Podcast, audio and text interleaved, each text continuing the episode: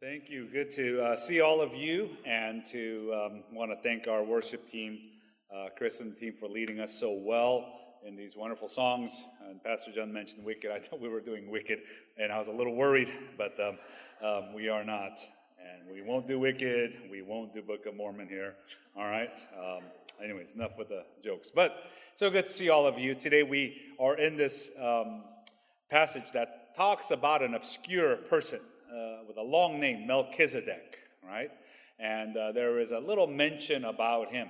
And today we're going to be looking at who Melchizedek was and why he was significant.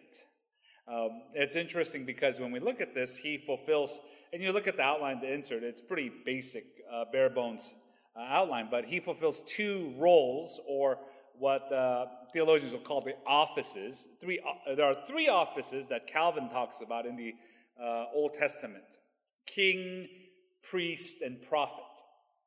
And John Calvin talks about how those were these three roles or functions or offices in the Old Testament, and Jesus Christ fulfills all of them, right? And today we see a story about Melchizedek. He fulfills two out of the three king and priest. And so we're going to look at that. And secondly, we're going to see how Jesus is the one who fulfills this and why we need a king, why we need a priest. Um, and you might have not have thought so much about needing a king or needing a priest here today. Uh, but we will see in this text and really throughout the Bible that we do need both a king and a priest. Uh, a little background here. What's happening is, remember last week, Lot and Abram have uh, split. And Lot decided to go closer to Sodom and Gomorrah, and he is now over there on the fertile ground. And he chose the better land, and Abram is on this side. What happens in this chapter now, we didn't read much of it, but what happens is a war breaks out. And uh, these kings um, decide to attack the other kings in this region, so they kind of get together and they attack the other side and they go to war, and Lot and all of his possessions are now taken in the war into by the other kings. And Abram hears about this. Um, and uh, he now goes to rescue him, and he rescues him in this way. Now, you think about kings, and you might have pictures or of uh, certain movie scenes, and you know, kings and thousands and tens and hundreds of thousands of people going to war. But what we really have here, and Don Carson talks about this, is that it's really like a small town mayor, maybe 5,000 population. These little cities, and they would have, or little, and they would be sovereign. They would have their own kings or mayors. And a mayor doesn't sound as impressive as a king, but they would title themselves as kings, and they would now uh, join forces with other small kings, and then they can go and go to war. So it wasn't a, a big, big war. But yet, we see it was still significant, and they go and they capture Lot, they take all of his possessions, and they take him back over. Um, and then what happens is uh, Abram is called. Now, you could pause here for a moment, and if it was in our day and culture, and if it was up to us, maybe the story might go different. If you were the uncle, your bratty nephew took the better fertile land took the first choice and this happened, you might just say, ah, God is just. Ah, karma, right? He deserved this. And you might just relish in that for just a moment and be so happy about it, but no. Abram goes to the rescue. It tells us here that in uh, verse 14, he takes 318 of his trained men, and they go and they rescue Lot. They take back all that was taken, and they bring them back. He goes and rescues them. He does something very good. And it is right after this victory, after that he has won this war. Um, you can imagine morale is high, maybe uh, pride is high, self esteem is very high, and they come back in victory. And this is the, the high point. They have just rescued the people, they have defeated the enemy, and everyone is happy. And it is at this point someone appears uh, Melchizedek, a guy with a long, funny name. Melchizedek appears, and Melchizedek uh, approaches Abram, and he offers him bread, he offers him wine, and then he tells him who he is, and it's recorded here. Uh, Melchizedek, It's interesting because Melchizedek, not much is mentioned, it's just these few verses. And then later in the Bible, he's mentioned again in Psalm 110. And then again in the book of Hebrews, at the end of our New Testament, he is mentioned again in Hebrews chapter 7. So there must be something significant because these few verses is all that's mentioned about the story. Not much else is, is said, nothing else is really said. And yet, an allusion to him, uh, description of him, pointing to back to him, Melchizedek shows us something significant. And so the psalmist talks about him in Psalm 110. The writer of Hebrews again talks about him in Hebrews chapter 7 and says that Jesus now is fulfilling the role, the office of Melchizedek. Well, who was Melchizedek? Well, number one, he was a king. You see in verse 18 that we read, and Melchizedek, king of Salem, brought out bread and wine. He is a king. Uh, before even the description of where he is king, his name means king of righteousness. Uh, Malek, Sedek, Sedek is righteousness. Malek is king, king, the righteous king. This is his name. And not only is his name, it describes here in the passage where he was king a city, a place called Salem. The same word as shalom, peace, greetings. In the simplest of ways, shalom that we are familiar with is a simple hi, goodbye. But in a complex, deeper understanding of the word, it means wishing someone the, the richest sense of blessing, uh, human flourishing. So when someone is now uh, wishing you shalom. It is this deep blessing that they are wishing upon you. So it is not just a goodbye and hello, but it is a flourishing in your life in a spiritual, material, in every sense of your life. May there be this kind of blessing. He is king of Salem or Shalom. Uh, scholars will talk about how eventually that this here most likely was the site of Jerusalem, the city of shalom. And so there was a, a lot of connections here. Boy, who is this? Right? He was king. He was one of the kings. But not only was he king, secondly, he was a priest. Melchizedek came as a priest. A priest is someone who served in the temple. A priest was someone who was the bridge, literally, between God and man. And when you might think of priest, you might think of someone wearing certain garments, you might think of someone working at a temple, uh, maybe working, you might even think, oh, maybe a pastor might come to mind. But this was someone that represented God's people to God. He was the bridge. So the priest was someone that would go on behalf of the people and say, Here are the sacrifices, God, and they would go and speak on behalf of the people. The prophet, on the other hand, was the one that spoke on behalf of God. He was the mouthpiece of God, and he would send, speak God's messages or oracles to the people. So, priest and prophet were these two bridges to God. And he is described here in the parentheses in verse 18. He was priest of God most high. He was a priest. To describe God as the God Most High is to let the reader know this is the same God that Abram worshiped. And so we see in the very next verse, we see the role that he does. He, he, goes back and forth between man and God. He starts with man in verse 19. He blessed him and said, Blessed be Abram by God Most High, possessor of heaven. So he is blessing Abram. Verse 20, blessed be God Most High, who has delivered your enemies into your hand. So he is now blessing God. So he is the bridge that goes back and forth between us and God. The Latin word for priest, pontifex. It's a word that means a bridge builder, a pontifex. Um, we see today in the Catholic Church, they use that term, the pontiff and they will use that to describe the Pope. And this is a title given to now the Pope, who they now have said is the bridge between man and God. I remember uh, back in elementary school, maybe about fourth, third or fourth grade, a friend of mine had just invited me to go to his church, and not knowing the difference between any of the churches, and I went, and they said they have certain it's a weekly catechism or Bible study, and I went, and it was a Catholic church.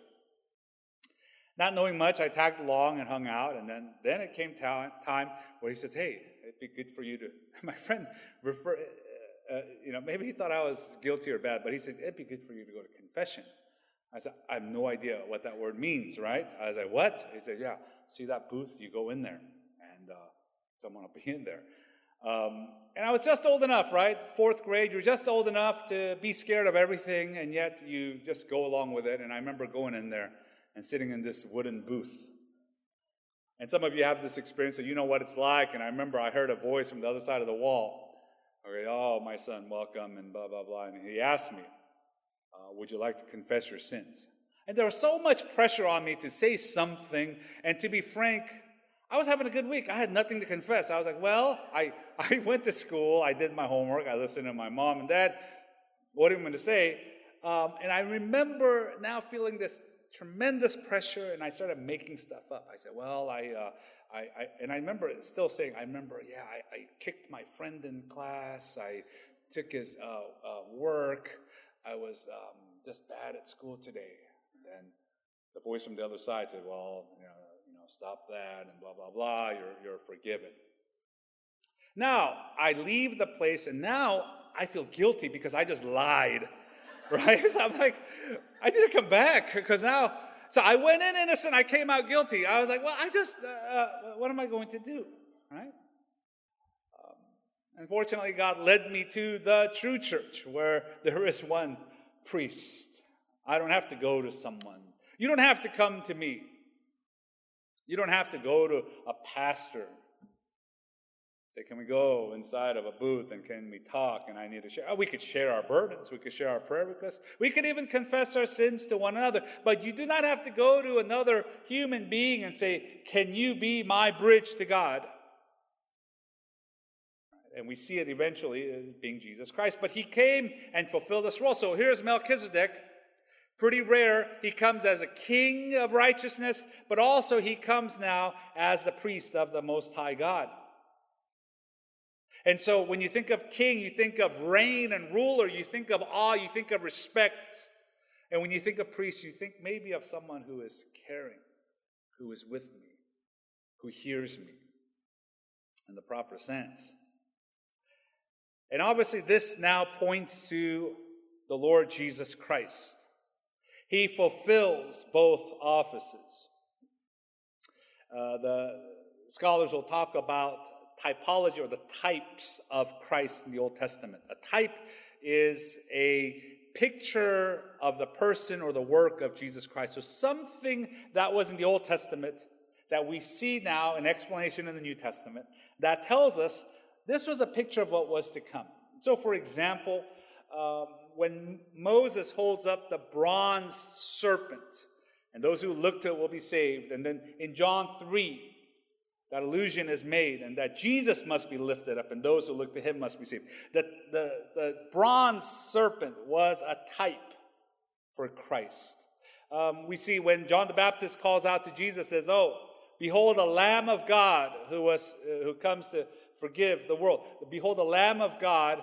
That picture of the Lamb now, when you go to the, back to the Old Testament, of the sacrificial Lamb, now we see, oh, the Lamb is a type that points us to Christ. It is a picture of what Christ will fulfill. And when we look at Melchizedek, he is a type of who Christ will come and fulfill. Um, and this is who he is. And he is now our king. Jesus is our king. You see that phrase often in the New Testament. And if you've been in the church, you've um, heard the songs and sang it yourself, you know, you know, was King Jesus or King of Kings. And this is mentioned about Jesus Christ. Uh, one passage that comes to mind is in 1 Timothy 6, verse 13. Here it is. It says, right, I charge in the presence of God uh, who gives his life for all things, and of Jesus Christ, right? And let me skip down to verse 15. Speaking of Jesus Christ, which he will display at the proper time. He who is the blessed and only sovereign, the King of kings and Lord of lords.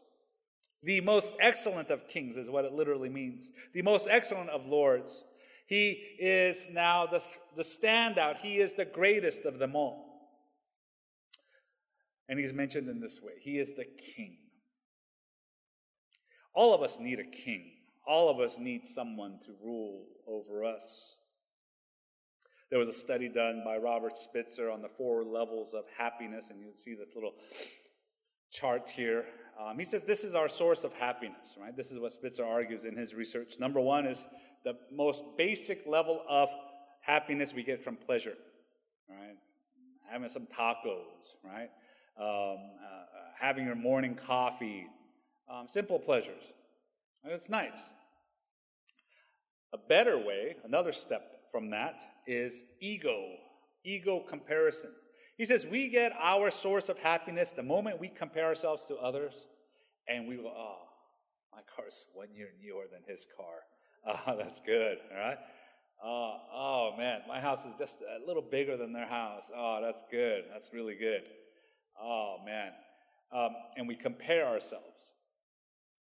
Uh, thirdly, is contributive. He says, when you give, all of a sudden, when you start being generous and you help someone, and you hear the words thank you, or maybe you don't even do that. We don't even hear that. But still, you go and you contribute to someone because there's a level of joy and happiness that the first two can't even compare with. And the last one, transcendent. It is being connected to someone outside the physical world. It's uh, being connected to God. A joy that I find in God. The joy of the Lord is my strength is the ultimate, the greatest of our sources of happiness. And so now we need a king. We need to have someone who will rule over us, who will now give us purpose in life and guide us in all that we do. I remember hearing Os Guinness talk about uh, breaking up kind of the three major thoughts in the world. And the first uh, group he talks about are those of the Eastern, uh, Eastern religions uh, Buddhism, Hinduism, so forth we are familiar with that. In that school of thought, they're basically saying, I don't want to be ruled by anything or anyone. I don't want to be connected to anything or anyone. I want to be free. I want to be free. I want to reach the next level.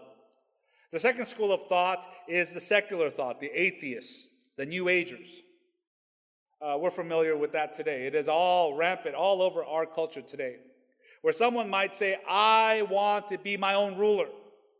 I want to make the rules. And you hear this phrase often now that's used a lot in our culture, and it drives me crazy a little bit when someone uses this uh, phrase, oh, it's my truth. What is your truth? I said, there's no my truth or your truth. It's the truth, right? But yet we now want to say, I want to define what's right for me. I want to define what the goals of my lives are. I want to define what's right or wrong for me to do. And we want to now sit on the throne. And this is what the secular thought of the day is. And then there's a third, the Christian thought. It's saying, God is the king of my life. God sits on the throne in my life. God dictates how I should live, uh, what I should do.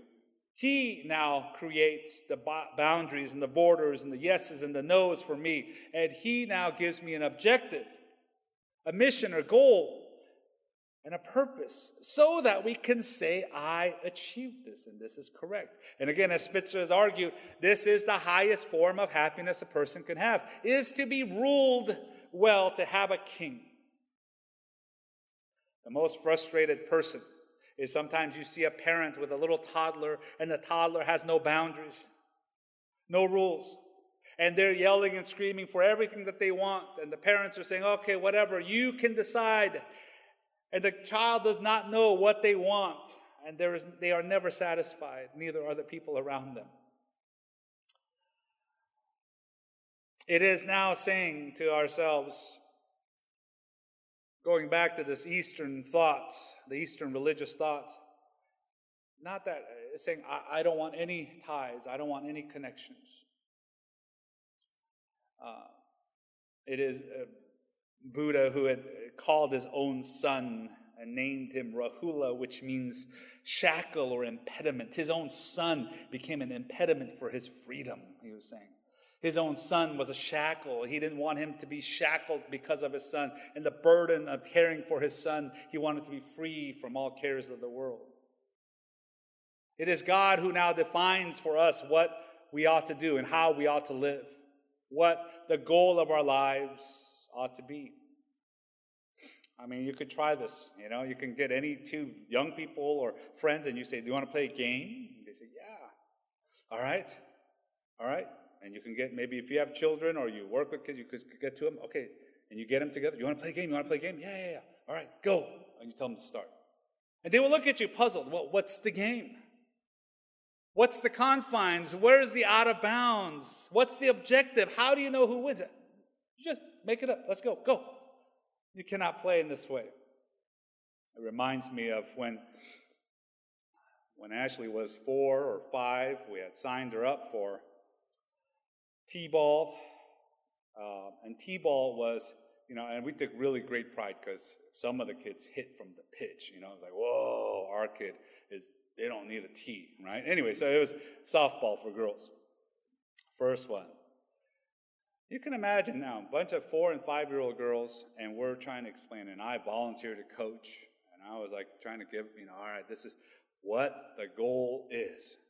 And already their eyes are, you know, and we, we played, I remember our first game, and some girls are picking like flowers. I'm like, no, you, you know, this is an important game. Pay attention, right? And you've seen that. And some kids are running the wrong way. Some kids are playing terrible, yet everyone's cheering. So it's a confusing place, right? Mom and dad and grandma, good job. I'm like, they just struck out.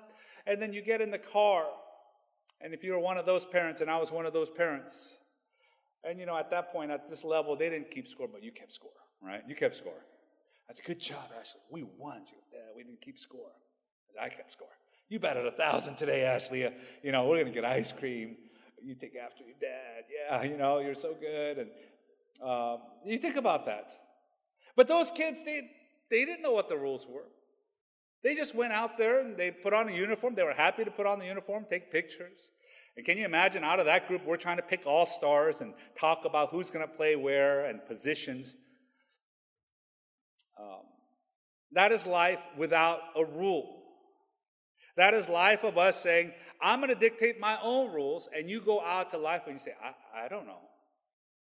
I don't know. Am I doing the right thing? Why am I so busy? Why am I so sad when I have so much? We need a king, the one to rule over us. We need God. We cannot rule ourselves. We need God to guide us in the things that we need guidance for. So we wait and we wait for our King. It is Calvin who said, We may patiently pass through this life with its misery, cold, contempt, reproaches, and other troubles, content with this one thing that our God will never leave us destitute, but will provide for us for our needs until our warfare, and that we are called to triumph. That we have a king that is going to take care of us, guide us, and give us this triumph. We all need a king. The temptation will come to put ourselves on the throne. And when Satan whispers in your ear, in our ear, says, Hey, you, you, you know better. You should go and eat of that tree. You should go and do this. Hey, you think about this for a moment. And someone who is ruled well with a good king, they are living in a great, safe, there's, pov- uh, there's a prosperity, uh, there's safety, there's peace, shalom. We often, I can't have fun, I can't say what I want to say, I can't do what I want to do.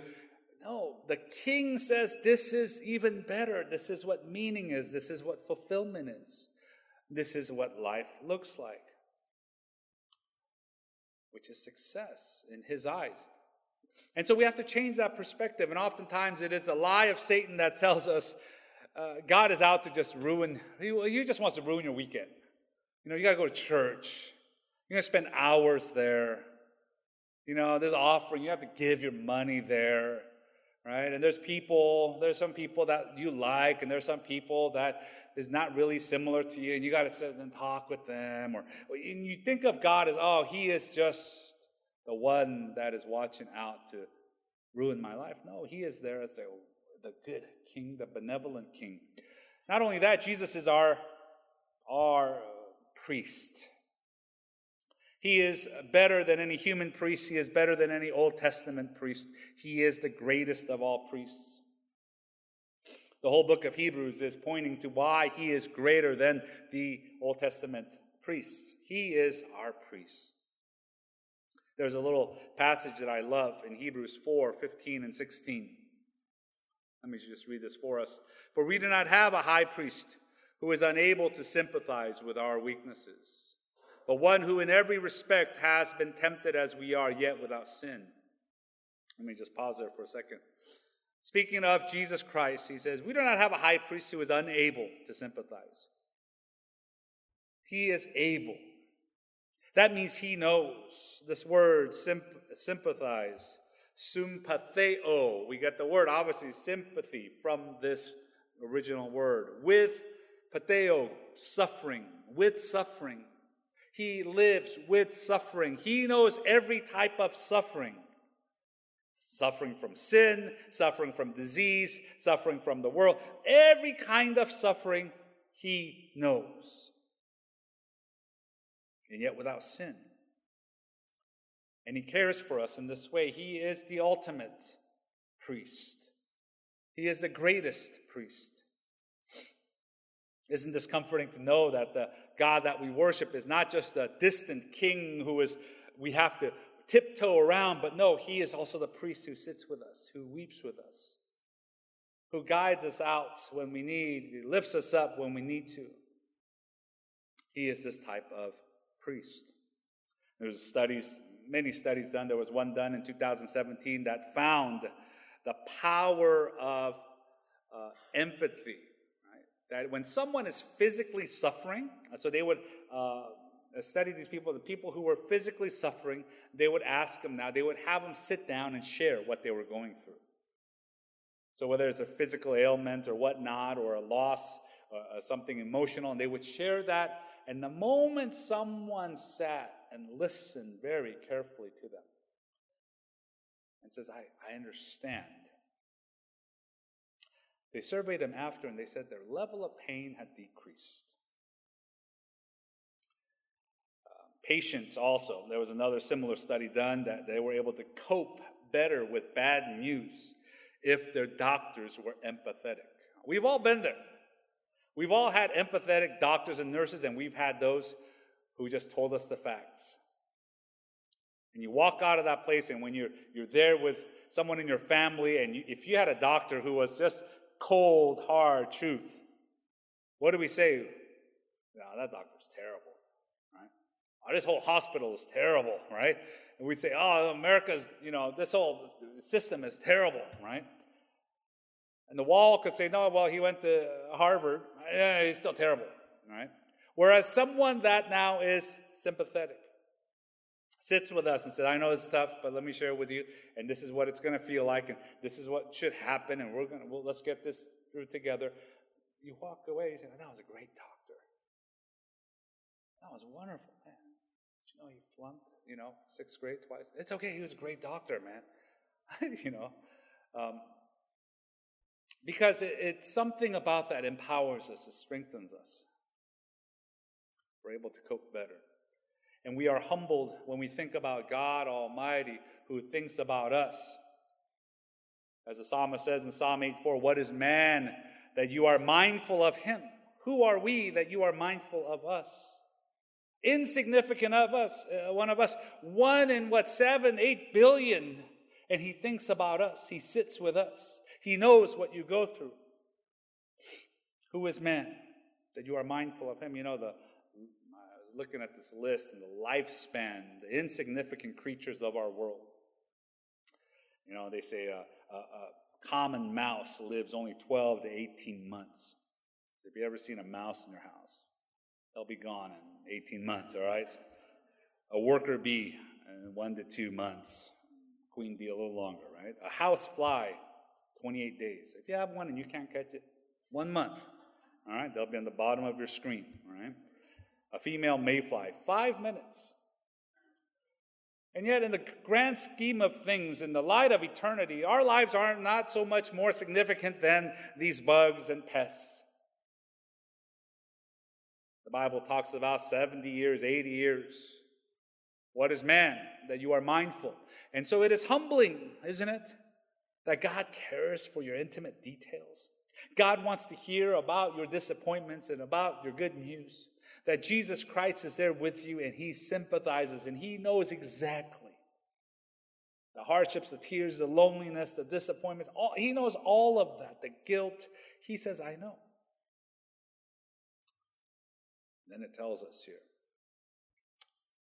Verse 16, let us then with confidence draw near to the throne of grace, that we may receive mercy and find grace to help in time of Here is the great king. Here is the sympathetic priest. the writer of Hebrews, the Bible tells us he knows you so well. He loves you so much let us go with confidence. Some translations says, go boldly. Go approach God. Go approach this king. You know, it is only a toddler that would approach his father who is king and say, Dad, wake up, I need this from you. Here is our Lord Jesus Christ, the King of our lives, the King of kings. May he reign in us. May the great priest, Jesus Christ, may we go to him regularly. And may you find healing just from confession, just from prayer. Jesus, this is who I am. Jesus, you know my insecurities. Jesus. And he said, I know, I know. I hear you. And by, may, by the time you say amen in your prayers, may the healing start. Jesus Christ is our King and our priest, and so we go to him with confidence. Let us go to the throne of grace, receive mercy, and find grace, for this is who our God is. So Melchizedek gives us a picture. As Abraham is eating now the bread and drinking the wine, there's a picture of someone he is looking forward to, the Lord Jesus Christ. Someone that is be of his own lineage will come, and he will fulfill this great covenant that he will be the father of all nations, and this will happen through his offspring, ultimately through Jesus Christ. And so we come humbly before him, our king and our priest. We go to him. Let's bow our heads and pray, would you? Thank you, Lord. We, in our pride and ignorance, Lord, often want to be the king of our own lives. We want to rule. We take what little things that we have, and Lord, we, we fight you. We say, It's mine. We think about our lives and we say, It's my time and my money, it's me. And yet, we are in need of a king. So, Lord, help us to yield to you. Help us to look to you. And Lord, often in our pride also and in our ignorance, we, in our pain and in our guilt, we try to fix it ourselves. But Lord, we have a great high priest, the Lord Jesus Christ,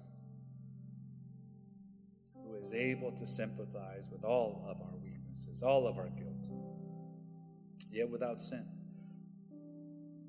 So, the most approachable one. So, even as we pray, you hear us and you care for us. So we thank you. We thank you, God. In Jesus' name we pray. Amen.